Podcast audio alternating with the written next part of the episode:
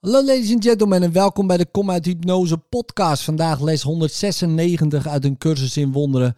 Ik kan alleen mezelf maar kruisigen. Wanneer dit terdege wordt begrepen en in het volle bewustzijn gehouden, zul je niet proberen jezelf schade te berokkenen of je lichaam tot slaaf van wraak te maken.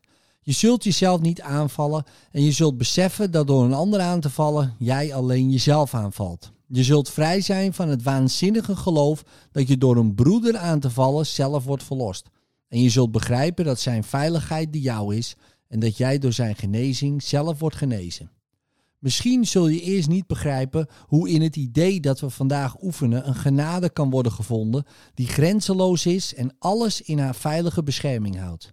Het lijkt in feite misschien een teken dat aan straf nooit te ontkomen valt. Want het ego, onder druk van wat het als bedreiging ziet, is vlot met het citeren van de waarheid om zijn eigen leugens te redden. Toch kan het er niet in slagen de waarheid die het zo gebruikt te begrijpen. Maar jij kunt deze dwaze toepassingen leren zien en de betekenis die ze lijken te hebben verwerpen. Zo leer je ook je denkgeest dat jij geen ego bent. Want de wijze waarop het ego de waarheid pleegt te verdraaien, zullen jou niet meer misleiden. Je zult niet geloven dat jij een lichaam bent dat moet worden gekruisigd. En je zult in het idee van vandaag het licht van de opstanding aanschouwen en achter alle gedachten aan kruisiging en dood gedachten van bevrijding en leven zien. Het idee van vandaag is één stap die we zetten om ons van slavernij naar een staat van volmaakte vrijheid te laten leiden. Laten we deze stap vandaag zetten, opdat we snel de weg gaan die de verlossing ons wijst. Waarbij we elke stap in de vastgestelde volgorde doen, terwijl de denkgeest zijn lasten één voor één afwerpt. Hiervoor hebben we geen tijd nodig, alleen bereidwilligheid. Want wat wel duizend jaar lijkt te vergen, kan makkelijk in maar één ogenblik worden gedaan door de genade van God. De mistroostige, hopeloze gedachte dat jij anderen kunt aanvallen en zelf kunt ontsnappen, nagelde jou aan het kruis. Misschien leek het verlossing, maar het stond slechts voor het geloof dat de angst voor God werkelijk is. En wat is dat anders dan de hel? Wie kan geloven dat zijn vader zijn doodsvijand is, gescheiden van hem, erop uit zijn leven te vernietigen en hem uit het universum weg te vagen, zonder dat de angst voor de hel hem om het hart slaat? Dit is de vorm van waanzin die jij gelooft als je de angstwekkende gedachte aanvaardt dat je een ander kunt aanvallen en zelf vrij kunt zijn. Zolang deze vorm niet is veranderd, is er geen hoop.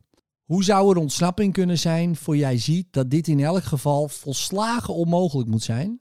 De angst voor God is iets werkelijks voor ieder die denkt dat deze gedachte waar is. En hij zal er de dwaasheid niet van zien, of zelfs maar zien dat die gedachte er is, zodat het mogelijk zou worden die in twijfel te trekken om die überhaupt in twijfel te trekken, moet eerst de vorm van die gedachte tenminste zoveel worden veranderd dat de angst voor vergelding kan afnemen. En moet de verantwoordelijkheid weer in bepaalde mate worden teruggegeven aan jou. Van daaruit kun je tenminste overwegen of je langs dit pijnlijke pad voort wil gaan. Totdat deze omslag is volbracht, kun jij niet zien dat het slechts je eigen gedachten zijn die jouw angst bezorgen en dat jouw bevrijding afhangt van jou. Onze volgende stappen zullen makkelijk zijn als jij deze stap vandaag zet. Van daaraf gaan we heel snel vooruit. Want wanneer jij eenmaal begrijpt dat het onmogelijk is om te worden gekwetst, behalve door jouw eigen gedachten, moet de angst voor God wel verdwijnen. Je kunt dan niet meer geloven dat angst van buitenaf veroorzaakt wordt. En God, die jij meende te hebben verbannen, kan weer worden verwelkomd in de heilige denkgeest die Hij nooit verlaten heeft. Het lied van de verlossing kan zeker worden gehoord in het idee dat we vandaag oefenen. Als je alleen maar jezelf kunt kruisigen, heb je de wereld geen leed berokkend en hoef je niet bang te zijn voor haar vervolging en wraak. Evenmin hoef je je in paniek te verbergen voor de dodelijke angst voor God waarachter projectie schuilgaat. Wat jij het meest vreest is je verlossing. Jij bent sterk en kracht is wat je verlangt. En jij bent vrij en om je vrijheid blij. Je hebt geprobeerd zowel zwak als gevangen te zijn, want je was voor je kracht en vrijheid bang. Toch ligt daarin de verlossing. Er is een ogenblik waarop panische angst je denkgeest zo volkomen in zijn greep schijnt te houden dat ontsnappen volslagen hopeloos lijkt. Wanneer jij eens en voor altijd beseft dat jij bang bent voor jezelf, dan neemt de denkgeest zichzelf als gespleten waar. En dit was verborgen zolang jij geloofde dat een aanval naar buiten kon worden gericht en van buiten naar binnen kon worden geretourneerd. Het leek een vijand buiten jou voor wie jij bang moest zijn. En dus werd een God buiten jou je doodsvijand, de bron van angst.